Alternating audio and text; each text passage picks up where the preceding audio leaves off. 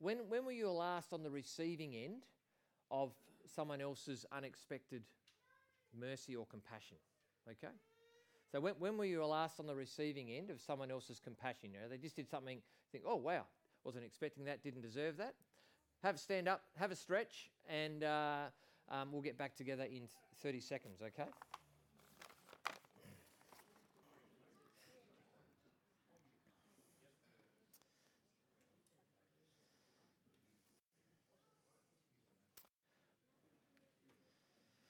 Rightio. Here we are. Now, we've got more slides. Does that work or uh, not sure? There we go. Beautiful. Thinking more about this, this word compassion and uh, look forward maybe to hearing some of your stories afterwards. But um, have you ever been on, uh, have you ever been made uncomfortable, like really uncomfortable, um, by an act of compassion. Uh, whether you've been on the receiving end of that, you've, you've witnessed it. You think, and it's just, it's just got in and under, you know, your values, your beliefs, and it's like, whoo, sure about that. Like it's just, it's made you uncomfortable. That photo uh, was taken in a town in 1996 um, called Ann Arbor in Michigan. And um, the woman lying on the ground there is Keshia Thomas. She was one of a group of locals who had gathered to protest a Ku Klux Klan rally. Now, the Ku Klux Klan, they were an American white supremacist hate group, 1865, after the American Civil War, to fight against the establishment of equal rights of Afro Americans. So there they are. You've got the Ku Klux Klan on one side of the bunch of protesters on the other side of the fence. Suddenly, though, a fellow protester shouted into a megaphone, There's a Klansman in the crowd! There's a Klansman in the crowd! And a moment of chaos ensued. The man tried to run away, but the protesters grabbed him, threw him to the ground, and began to beat him. This now famous moment, captured on film by photographer Mark Brunner, Keshia Thomas between the protesters and the Klansmen, shielding him from their blows with her own body. Keshia was only 18 years old. Not only did it become one of Life magazine's photographs of the year, but this act of subversive compassion, it sparked a conversation that spread like a wildfire across America challenging the values, the beliefs about right and wrong, the sense of justice and what people deserved. And it actually birthed of forgiveness and reconciliation to the undeserving with people who had done untold harm or evil things to individuals and families forgiven by those families and by those people. Has compassion ever caused you to put yourself in the line of fire for an enemy like Keshia Thomas did for the man on that day? I mean, we do. Perhaps certain friends. This is a dangerous question. Would you do it for your pastor? Hmm? Anyway, hopefully, John, they would. but, but what about for someone that just arouses anger at the mere mention of their name. Someone who has hated and personally harmed you or your family, uh, who you think just deserves whatever is coming to them. See, Keshia Thomas's act of compassion makes me uncomfortable because, well, this would not have been my reflex action as an 18 year old. But here's what makes me even more uncomfortable would it be my reflex action today as a Christian? What about you? See, what might an act of uncomfortable compassion look like if someone caught a photo of you doing it? sisters and brothers, don't we follow a Saviour who did the ultimate Keshia Thomas? A Saviour who gave his life for an undeserving, God hating humanity at enmity with God. How does Paul put it in Romans chapter 5, verses 7 and 8? There we go. Thank you.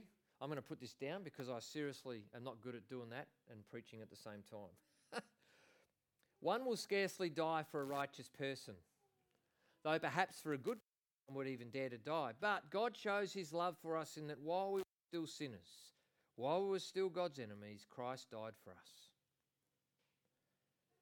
And why I've chosen, and particularly Jonah 4.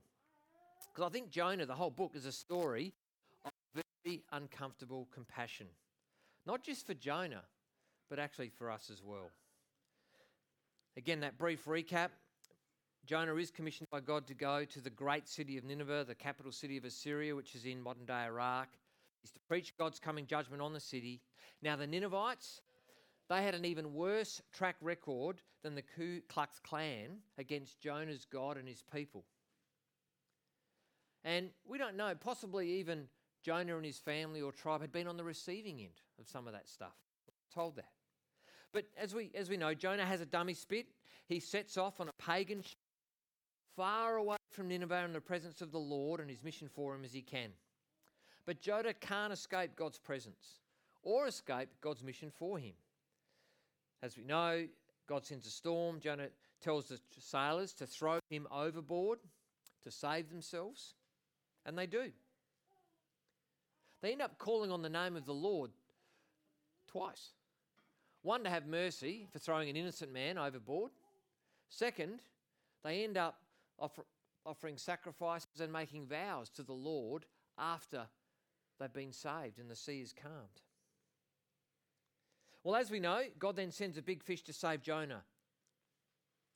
Lovingly humbled by God, Jonah prays to God there at the end of chapter 2, verses 7 to 10. I think I've got it on a slide. When my life was faint, I remembered the Lord, and my prayer came to you into your holy temple.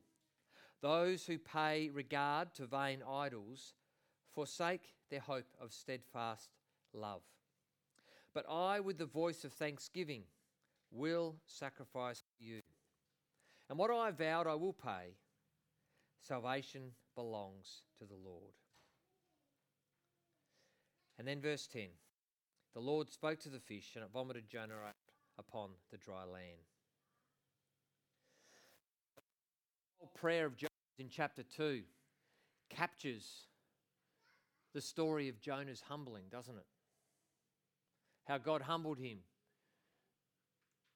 turned him around away from his rebellion to humble him to cry out to God and to set him back on the right path to God and his mission for him.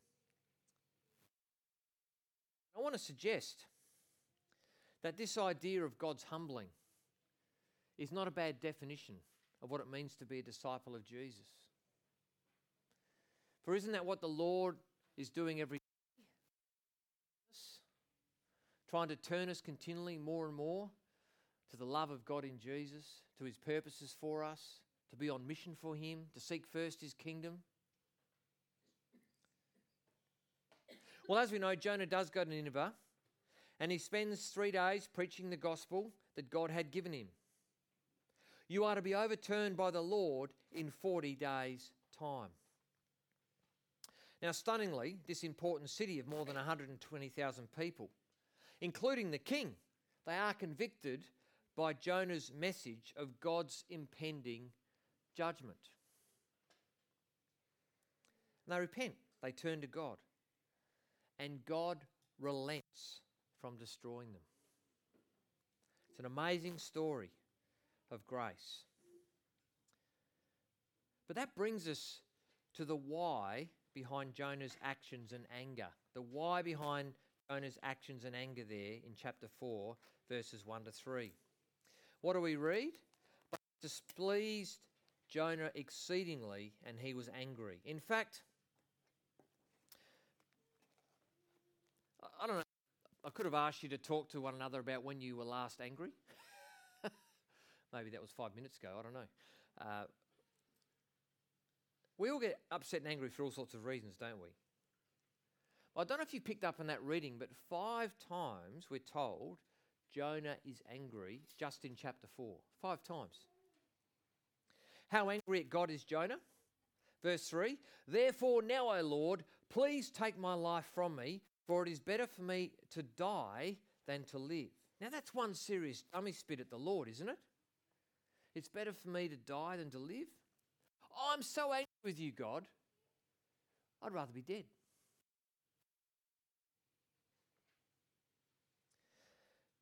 Literally, it reads Jonah is exceedingly displeased. Literally, the, the original language, it was exceedingly evil in the eyes of Jonah. What was exceedingly evil in the eyes of Jonah? Well, that more than 120,000 people escaped God's judgment and were given a second chance by God, who Jonah thought deserved God's judgment. It was evil in his eyes that God should have compassion on this city. Now, um, I uh, got onto the Australian Bureau of Statistics, discovered that about 30,000, just under, 30,000 boys and girls and grown ups live on the Yorke Peninsula. Is that about right? No? Well, what's your number? There you go. That was the first number I got when I looked up the SBS Census Bureau of Statistics. But I went with the Australian Bureau of Statistics. I thought that'd be accurate. But um, look, if it's 30,000, maybe they did the census during holiday time. I don't know. Um, but um, that's obviously four times the number. If it's 11,000. It depends if you count Kadina and Moonta and Wallaroo. Big populations there. It depends where you draw the line. Okay, there you go. I feel like this is a big debate on the Yorke Peninsula. Who actually is a dinky die Yorke Peninsula? Hey, resident? Is, is this true? All right. 12 times the population of the genuine people living on the Yorke Peninsula.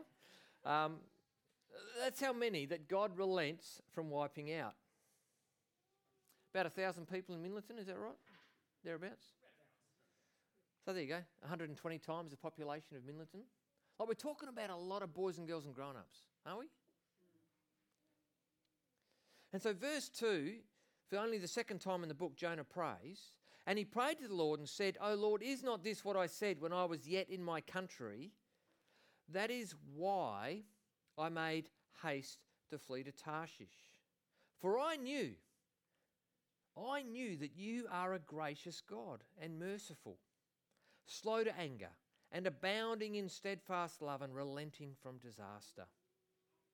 This explains all my actions, Lord. This explains why I did all I did, because I knew that this is the sort of God you are.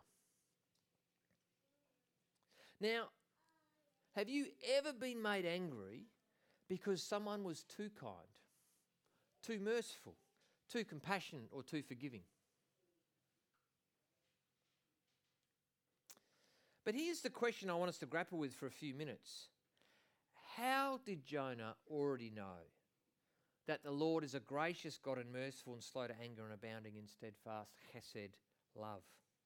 Well, that brings us to my second point. It's what I've called the definitive compassion encounter. The definitive compassion encounter um, in the Bible, at least the first one. Who is God? What is God like? It's that first Bible reading. Now, I suspect we've all lived long enough to know that one's character, if you, if you know one's character, that's to know who the person truly is. Not what they say that they're like, but what they're really like, their, their character. Of what it's like to be in a relationship with them, um, what to expect from them, how they're going to react in certain situations, what they're going to do. Well, it's the same with God. In that first reading from Exodus 33 and 34 about six to eight hundred years before Jonah, we heard Moses pray to God, Show me your glory. Show me the true truth of who you, and what you are like. Of course, back in Exodus 3, the Lord had already appeared to Moses in the burning bush and proclaimed his name, the Lord, the Lord. The only time in Scripture. The Lord, the Lord, proclaimed twice. And it's there we I am who I am, I'll be who I'll be. But what is God like behind his name? That's what Moses is asking God to reveal to him. Show me your character, show me who and what you're like. So, how does the Lord God, who spoke the universe into existence from nothing, who parted the Red Sea and accompanied Israel by terrifying lightning, thunder, fire, deep darkness, how does this Lord God respond to Moses' request in Exodus chapter 33, verse 19? I will make not some, but all my goodness pass before you. Now try and wrap your head around that. I will make all my goodness pass before you. Now, it's stunning for a couple of reasons. But in the context of, of when this happens, it's stunning because of what's just happened in the chapter before, Exodus 32. Do you remember? Moses, an 80 year old man, has just come down Mount Sinai for the f- ninth time with the first set of stone tablets. And what's he discovered? What, what have Israel done since he's been gone? Yeah. They've already given up on God, shown themselves to be utterly faithless. Oh, don't know where that Moses guy's gone. Let's make our own God. And so Moses, in, in his anger, what does he do with those first stone tablets? He throws them to the ground. So, so they're, you know, written by the finger of God, they're lying somewhere in the dust at the foot of Mount Sinai. So, despite deserving God's judgment after their utterly faithless rejection of Him as their God, who does God reveal Himself to be? Now, again, just imagine you're Moses. You're going up there. God's about to reveal and proclaim His character. I mean, what sort of God attributes would you expect God to come? You know, holy, holy, holy is the Lord. Awesome, fearsome. Especially in the light of what's just happened. But no, no. The Lord passed before Moses and proclaimed the Lord, the Lord. A God merciful and gracious, slow to anger, and abounding in steadfast love and faithfulness, keeping steadfast love for thousands, forgiving iniquity and transgression and sin, but who will by no means clear the guilty. Exodus 34 6 and 7. And so compassionately shielded by the hand of God from, from being annihilated from, from, from God's glory, he, he glimpses, this is what he glimpses of God. And here the Lord proclaims, reveals five characteristics about he has and will always relate to his chosen people. What's the very first character trait? Merciful. Not holy, not awesome, not vision, merciful. It, it's the word raham in Hebrew. It means compassion, tender mercy, pity. It's related to the Hebrew word for a mother's womb, rahem. The gut churning compassion elicited by a helpless baby from a mother or father. I mean, how, how mind blowing is that? That the very first character trait that God proclaims about himself to the whole universe is wrapped up in this parental love. Well, next, God declares that he's gracious. Of course, it's the idea of finding undeserved favour before God's face, despite being utterly guilty and deserving of his anger and judgment. We sang about that from Lamentations. Why were Israel not consumed by God's judgment? Sing it out. All right, sing it out because of the Lord's great love. Third, the Lord reveals how he is slow to become angry. I, I really like this one because um, in the original language, the, the, the, the language is literally God is long of nose. it, like as long as it takes to take to grow a long nose is how long it takes God to get angry. Like So he- he's not this sort of impulsive, reactive sort of, um, you know, the way we so often are in his anger. No, no, he's slow to become angry. Next, God declares he's abounding in steadfast love. The word is hesed, hesed. Linguists suggest this little three letter Hebrew word has the largest semantic range of any word in any language. Chesed, a love that is kind, merciful, true, unfailing, loyal, relentless, dependable, unlimited, generous, reliable, rock solid. And that fifth attribute that you, you talked about, God is faithfulness in his chesed love.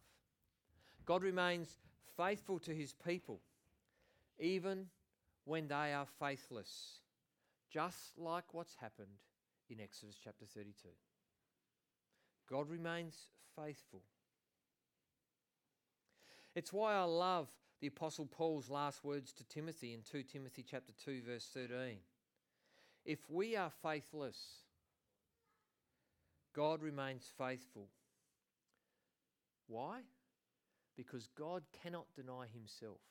God cannot deny his character, who he is. It's who he is, to be faithful always to his promises. So just think with me. Is not all biblical history one long love story of this God abounding, abounding in this chesed faithfulness to his people who prove themselves to be faithless time and time and time and time again? And so, this is how Jonah knew that the Lord is a gracious God and merciful, slow to anger and abounding in Hesed, steadfast love. And I, I, know I'm a guest this morning. I've only known you for barely five minutes, but do you know about this God? Do you know this God as your God? Is this your God? Because He's the God of Scripture. Now, here's the really interesting connection to the book of Jonah. And what I think is quite profoundly uncomfortable and subversive. You see, until the prophet Jonah, this character description of God has only ever been used to talk about God and his relationship with his own people, Israel. And for the first time in the prophets, here in Jonah chapter 4, it's, it's applied positively for the first time to God's relationship, not just with any non Jewish nation, but a nation who at this time in history is the greatest enemy of Israel.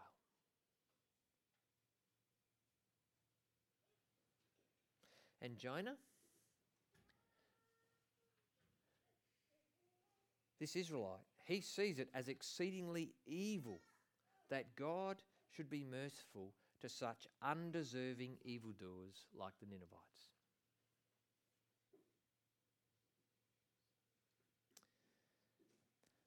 Point three the Lord's uncomfortable compassion lesson for Jonah.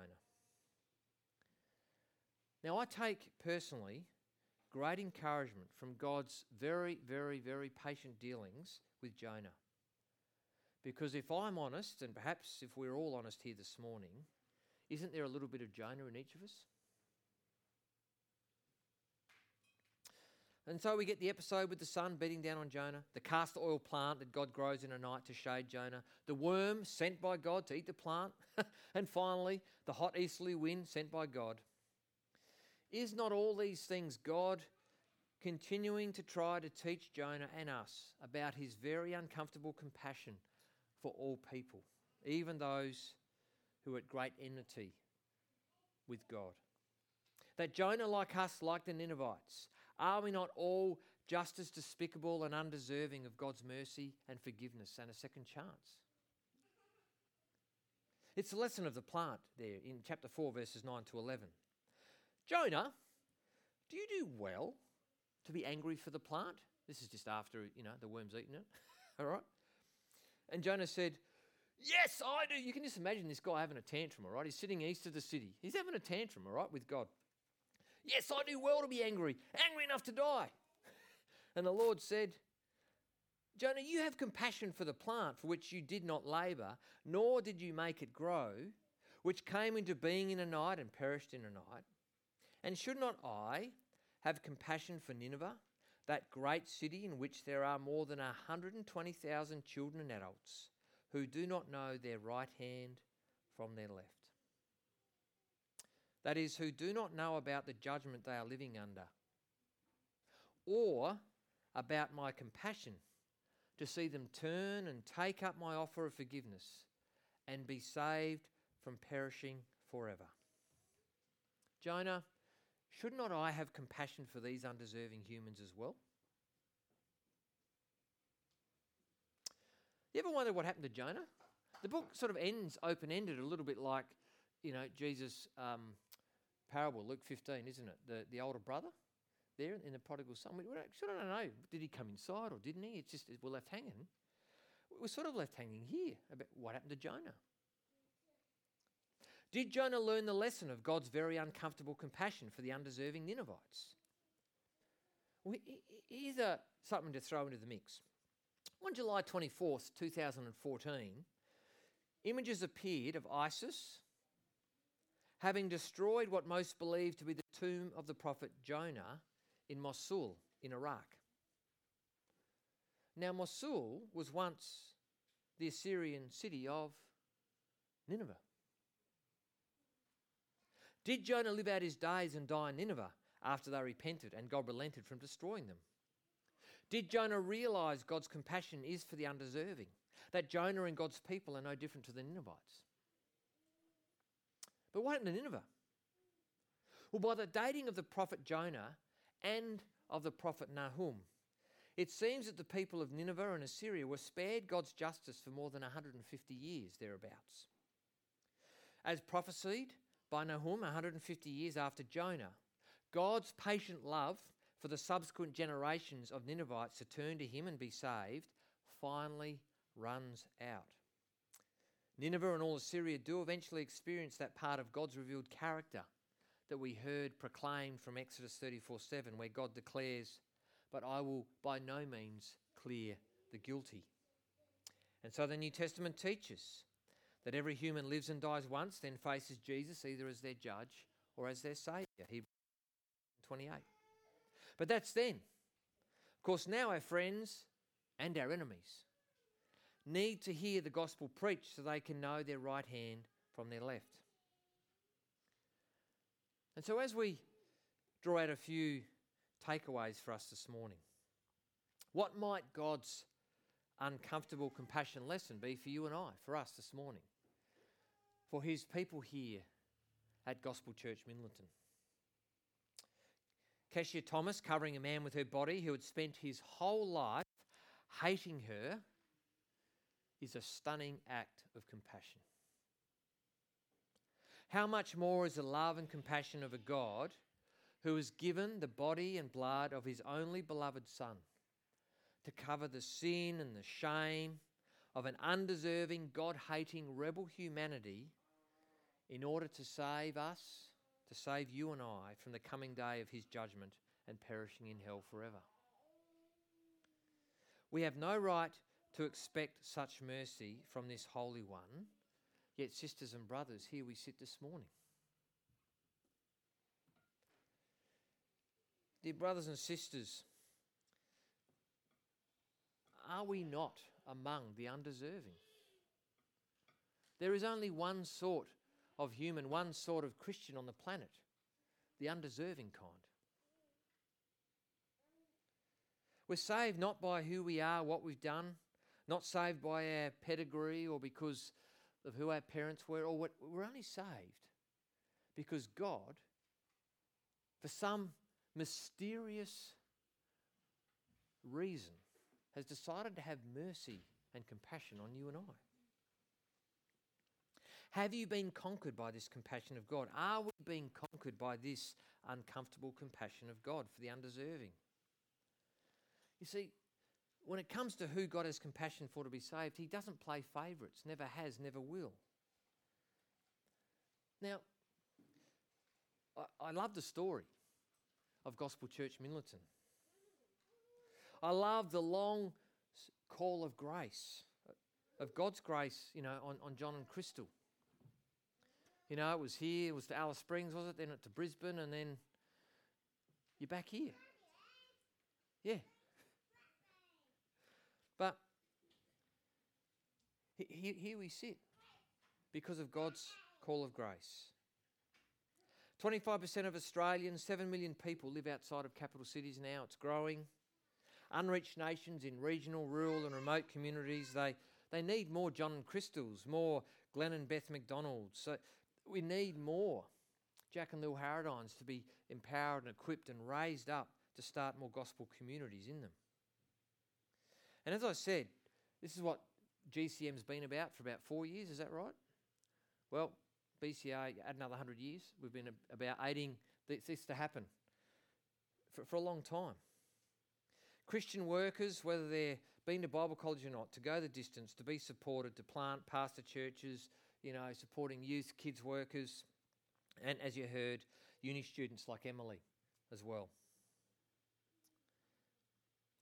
But why do we need to be willing to go? Why choose the harder, costlier path in life?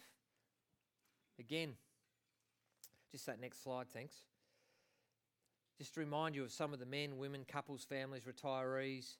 Um, if you're breathing, BCA are interested in you. okay?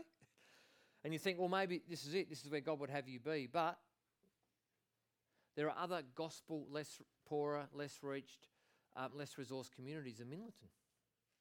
Could you help be the answer to taking the gospel to them? Not that I'm trying to clear people out of your church. I'm sure you've worked this out that, that the healthiest churches in, in, in, in, in Australia, in the world, that they're healthy because not, not because of the healthy front door, but the healthy back door.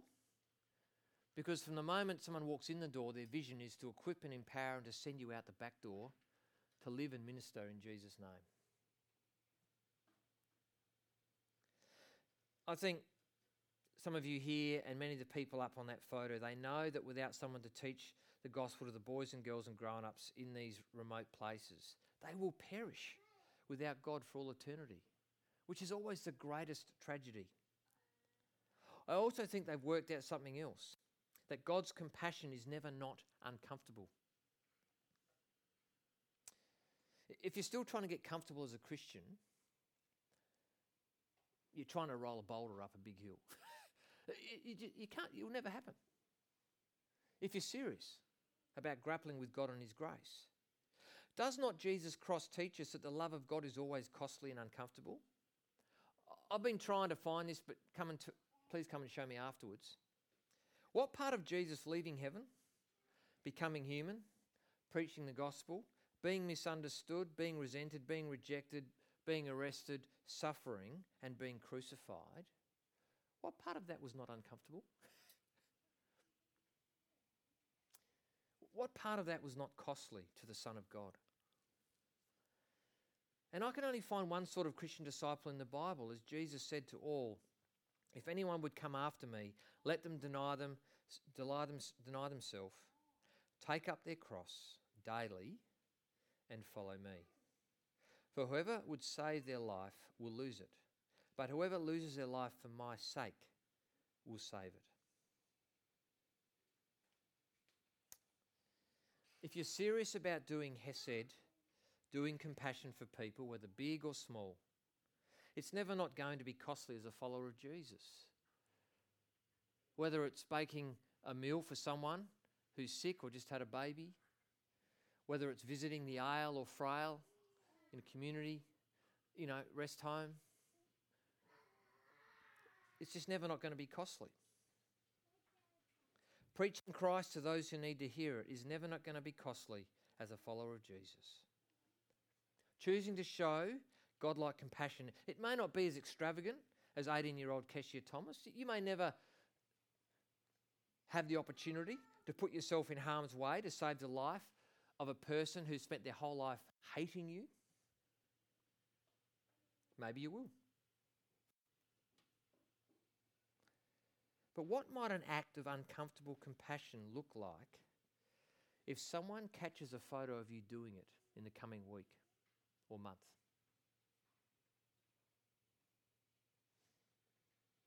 You pray with me?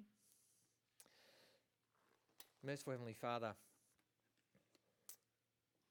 we thank you for the gift that the book of Jonah is, uh, that all scripture is, a story of your uh, immeasurable, steadfast love and faithfulness uh, to a humanity uh, that continues to show itself faithless and undeserving. But yet, such is your love. Here we are. Such is your love. You're holding off the day of your Son's return. That this beautiful gospel message of love and grace and forgiveness might go out to the nations who need to hear it. Thank you for the way uh, you have um, got this beautiful little church here in Minlaton going. I pray you would just grow them more and more in the love of Christ and the delight of stepping out in courageous faith uh, to share Jesus with people around them, to, to do um, subversive um, works of compassion and love for their fellow neighbour, whoever they are. Uh, please use them to be a blessing to the unreached here in Minlaton and, and to surrounds. Um, please help them to flourish to such an extent that they might be able to send and start more churches as well. Uh, Father, I thank you for them and pray for them, Lord, that you might continue to reveal more of your glory and use them for your glorious purposes for the sake of the lost. And Lord, we know it's always for our good. In Jesus' name we pray.